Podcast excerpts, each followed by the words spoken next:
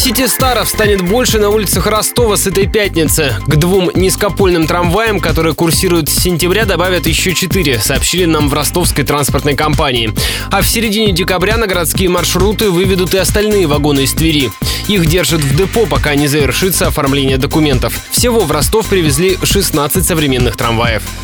Для справки. 16-метровый City Star вмещает 120 пассажиров, при этом место для сидения 33. За 11 секунд 20-тонный вагон разгоняется до 40 км в час. Максимальная скорость 75 км. City Star оснащен климат-контролем и экранами с информацией о маршрутах. Также он подключен к спутниковым системам ГЛОНАСС и GPS. При отключении электричества сможет целый километр проехать на автономном ходу. Срок службы City Star 30 лет. Цена одного состава 32 миллиона рублей.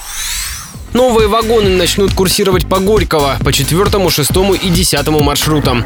Предполагается, что со временем в салоне Сиди Старов появится бесплатный Wi-Fi, рассказал нам гендиректор ростовской транспортной компании Владимир Шкунденков. Мы прорабатываем вопрос подключения к Wi-Fi через нашу контактную сеть, для того, чтобы не было потери. Но если просто по проводной связи, это будет 3G, слишком маленькая пропускная способность. А если Wi-Fi, который будет через контактную сеть, обычно роутер ставится в подвижном составе, и тогда пассажиры могут пользоваться Wi-Fi с большой пропускной способностью, с большой скоростью. При этом старые трамваи, в том числе чешские Татры 70-х годов, убирать с улиц не станут. Таким образом, вместе с новыми трамваями по Ростову будут ездить 46 составов.